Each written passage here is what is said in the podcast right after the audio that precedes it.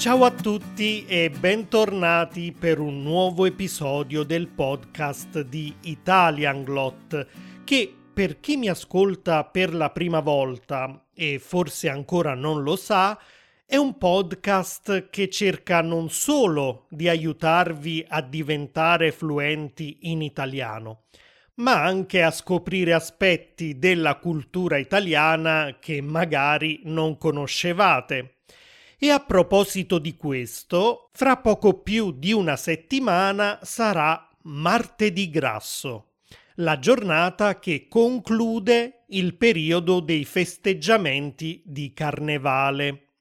Delle tradizioni, le sfilate e le maschere legate al carnevale nelle diverse regioni italiane vi ho già parlato nell'episodio numero 6 intitolato proprio Il Carnevale in Italia.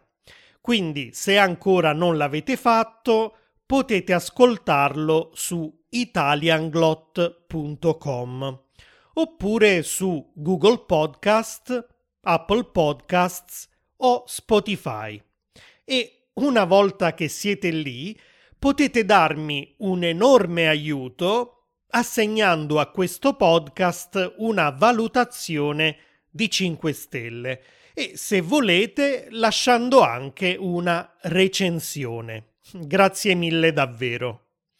Dunque, come dicevamo, mentre nell'episodio numero 6 vi ho parlato più in generale delle tradizioni italiane legate al carnevale, nell'episodio di oggi voglio invece esplorare con voi un aspetto in particolare di questa festa, che sono i dolci.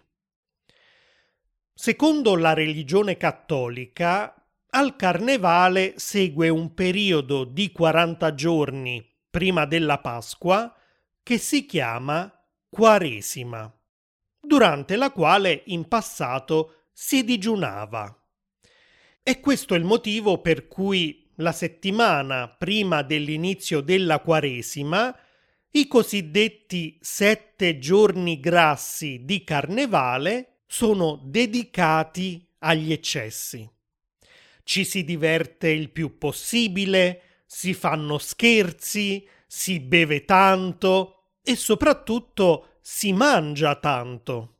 E se è ammesso infrangere le regole, anche quelle alimentari, Tanto vale farlo per bene e mangiare tutto quello che normalmente è meglio evitare, soprattutto se si segue una dieta sana ed equilibrata.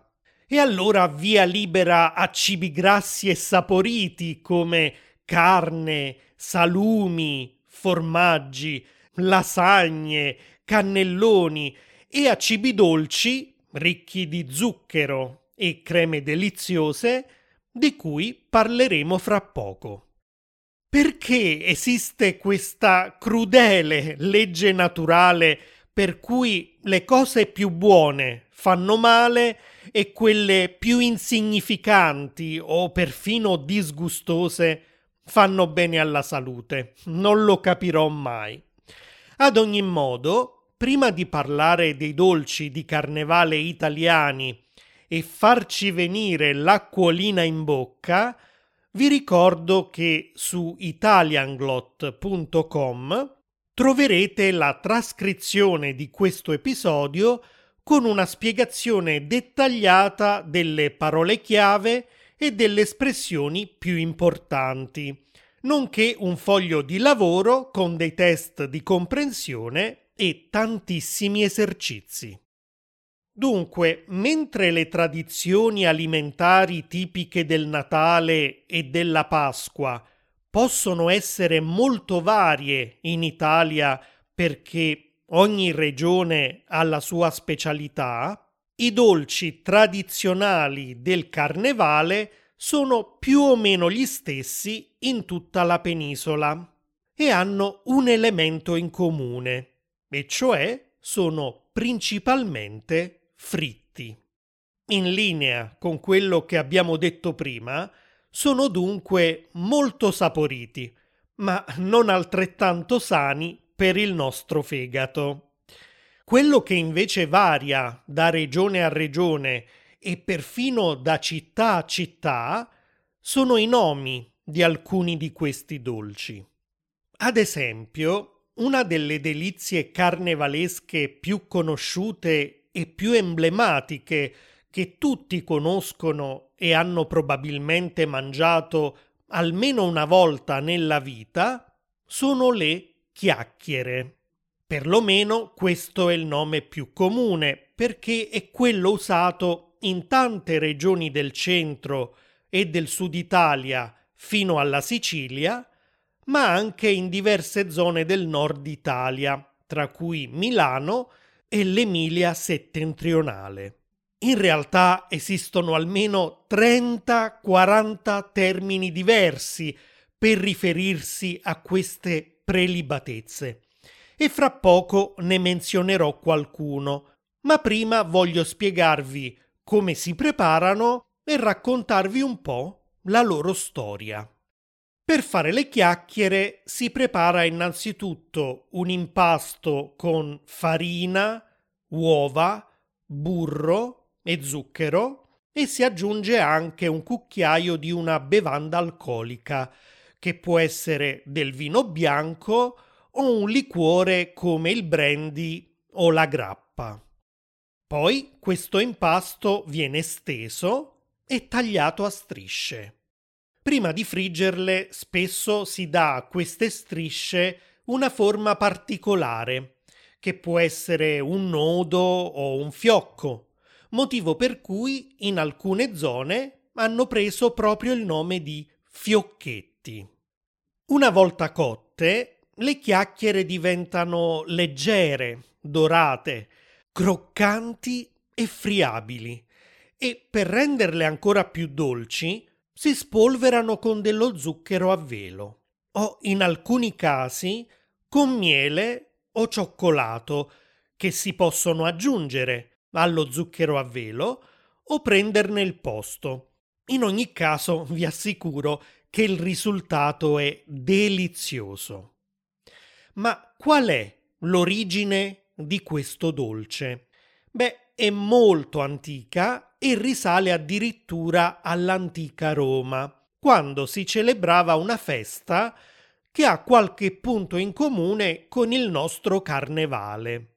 Si trattava dei cosiddetti Saturnali, festività dedicate al dio Saturno, durante i quali, proprio come per il carnevale, si poteva infrangere qualunque regola, praticare qualunque eccesso e addirittura vivere in un mondo alla rovescia.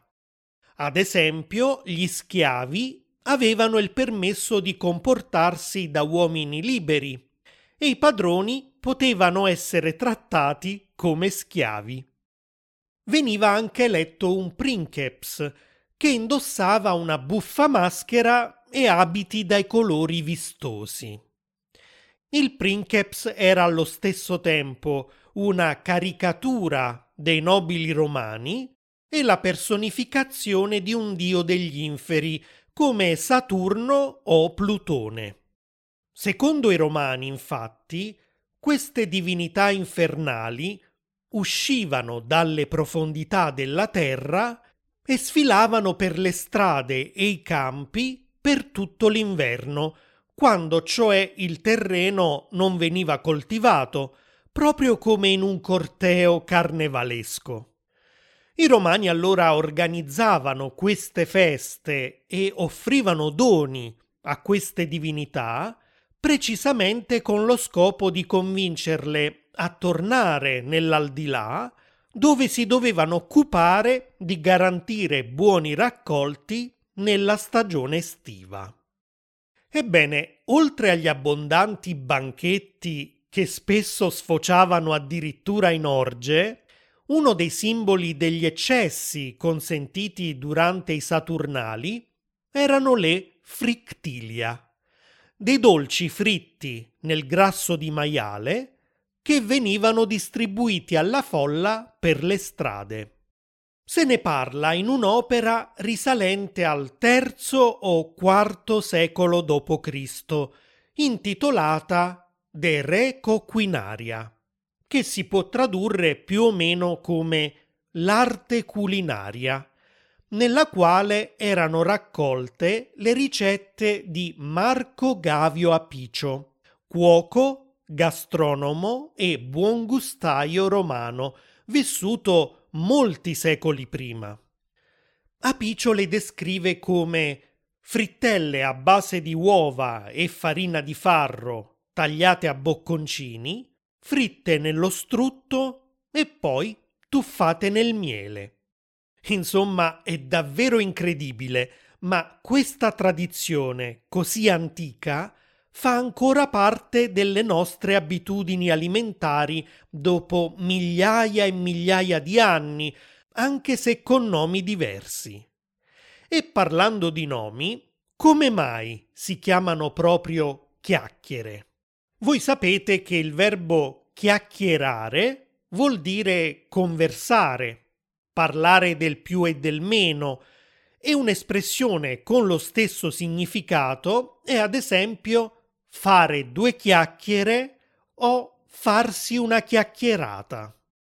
Dunque, vi ricordate di Raffaele Esposito, il cuoco che, secondo la leggenda, ha probabilmente inventato la pizza margherita in onore della regina Margherita di Savoia?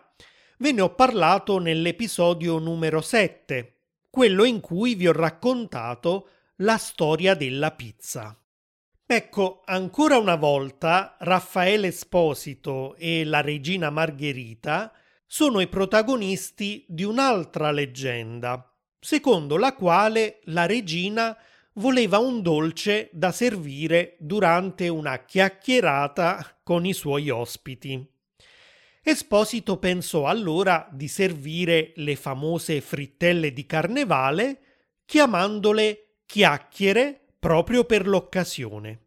Sarà vero? La certezza non c'è, però quello che è certo è che se andate in una pasticceria ligure e chiedete delle chiacchiere, al massimo si fermeranno a fare un po' di conversazione con voi. Se invece chiedete delle bugie, non vi racconteranno delle menzogne, ma vi serviranno i famosi dolci, che qui si chiamano proprio così. Vengono chiamate bugie anche in alcune zone del Piemonte, come a Torino, mentre nel resto della regione sentirete parlare di risole, gale o gasse. Nel Lazio, in alcune parti dell'Umbria, delle Marche o dell'Emilia, vengono chiamate frappe. In alcune zone della Toscana si usano i termini cenci o stracci, forse per la loro forma che ricorda proprio dei piccoli stracci. E poi, continuando a spostarvi lungo lo stivale, sentirete parlare di cioffe in Abruzzo, galani in Veneto, galarane e saltasù in Lombardia, sprelle, intrigoni, fiocchetti e rosoni in Emilia-Romagna, crostoli sempre in Emilia-Romagna, ma anche in Liguria, Veneto, Trentino Alto Adige e Friuli Venezia Giulia e mi fermo qui perché la lista è ancora molto lunga. E a proposito di crostoli, dolci dall'aspetto e dal nome molto simili, crostule, vengono preparati anche nella vicina Croazia.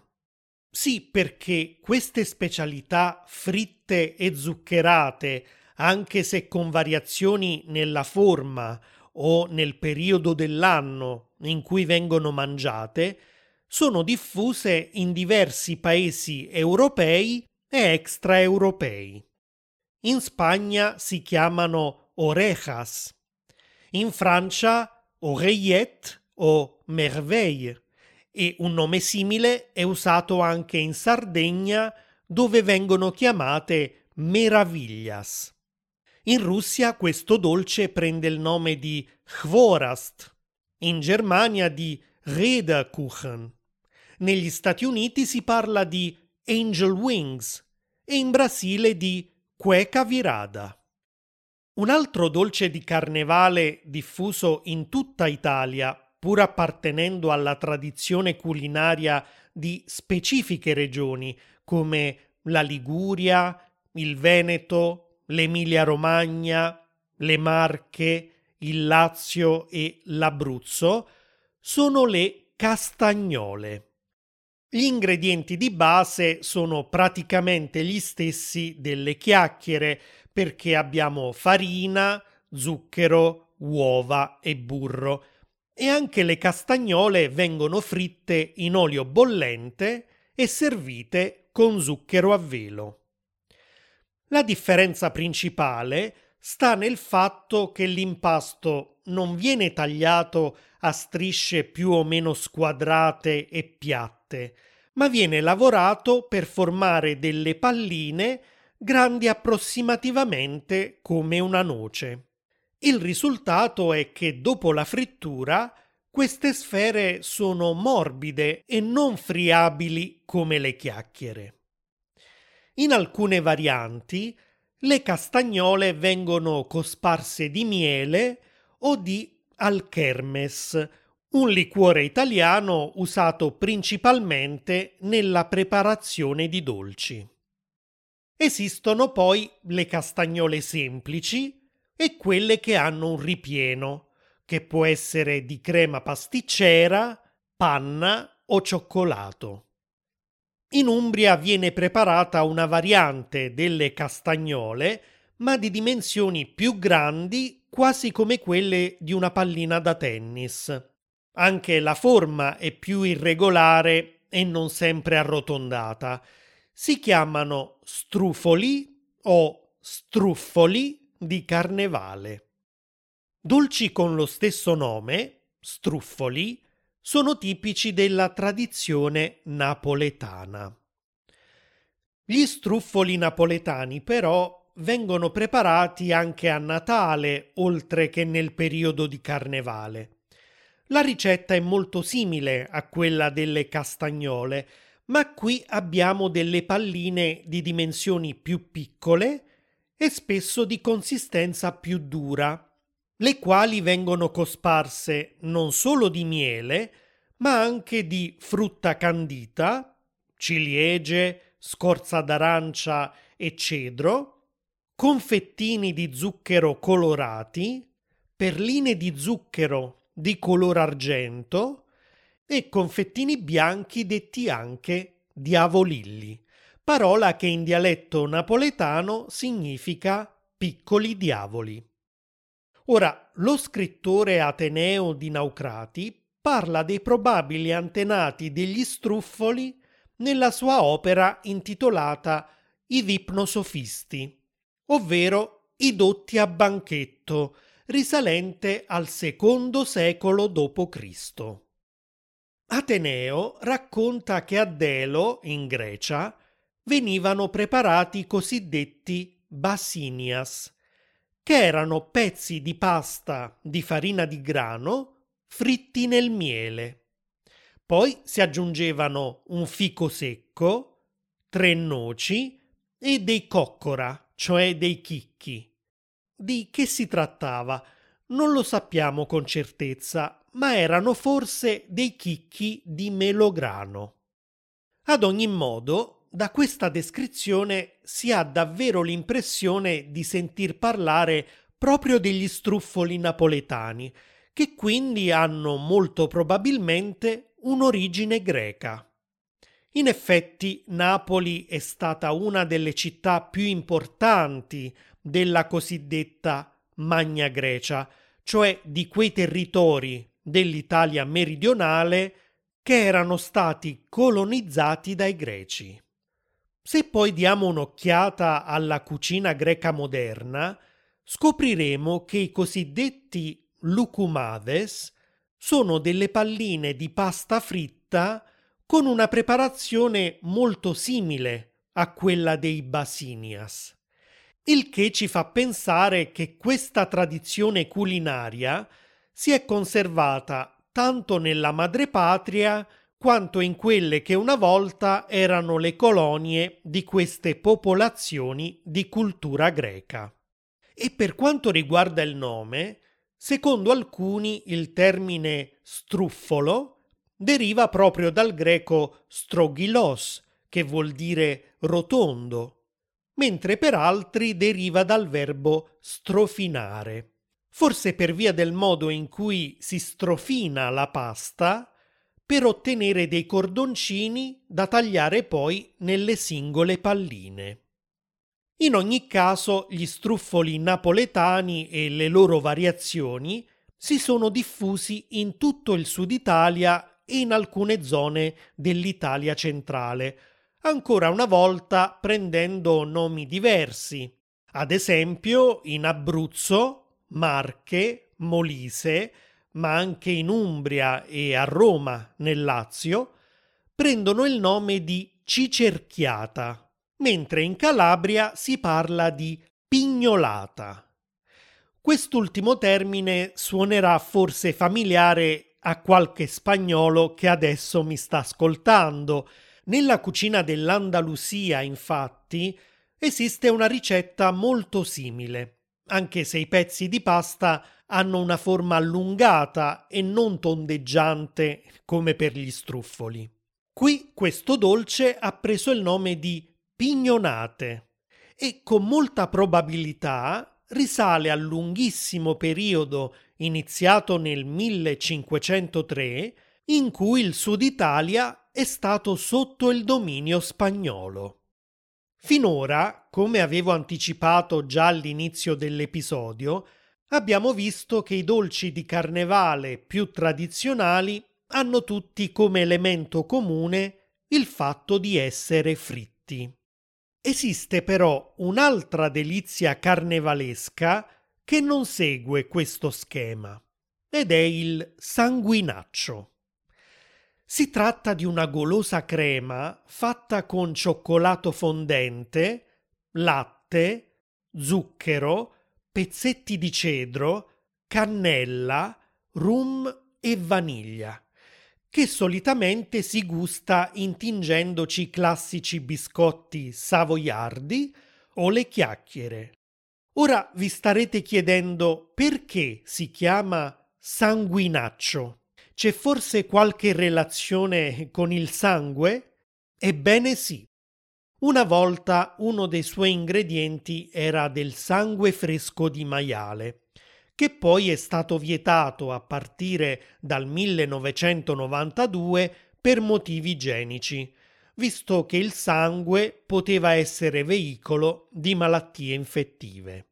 In passato però nelle società contadine era una pratica molto comune i maiali venivano uccisi solitamente tra gennaio e febbraio e, come dice un detto italiano, del maiale non si butta via niente, nemmeno il sangue, che veniva perciò raccolto in un grande recipiente.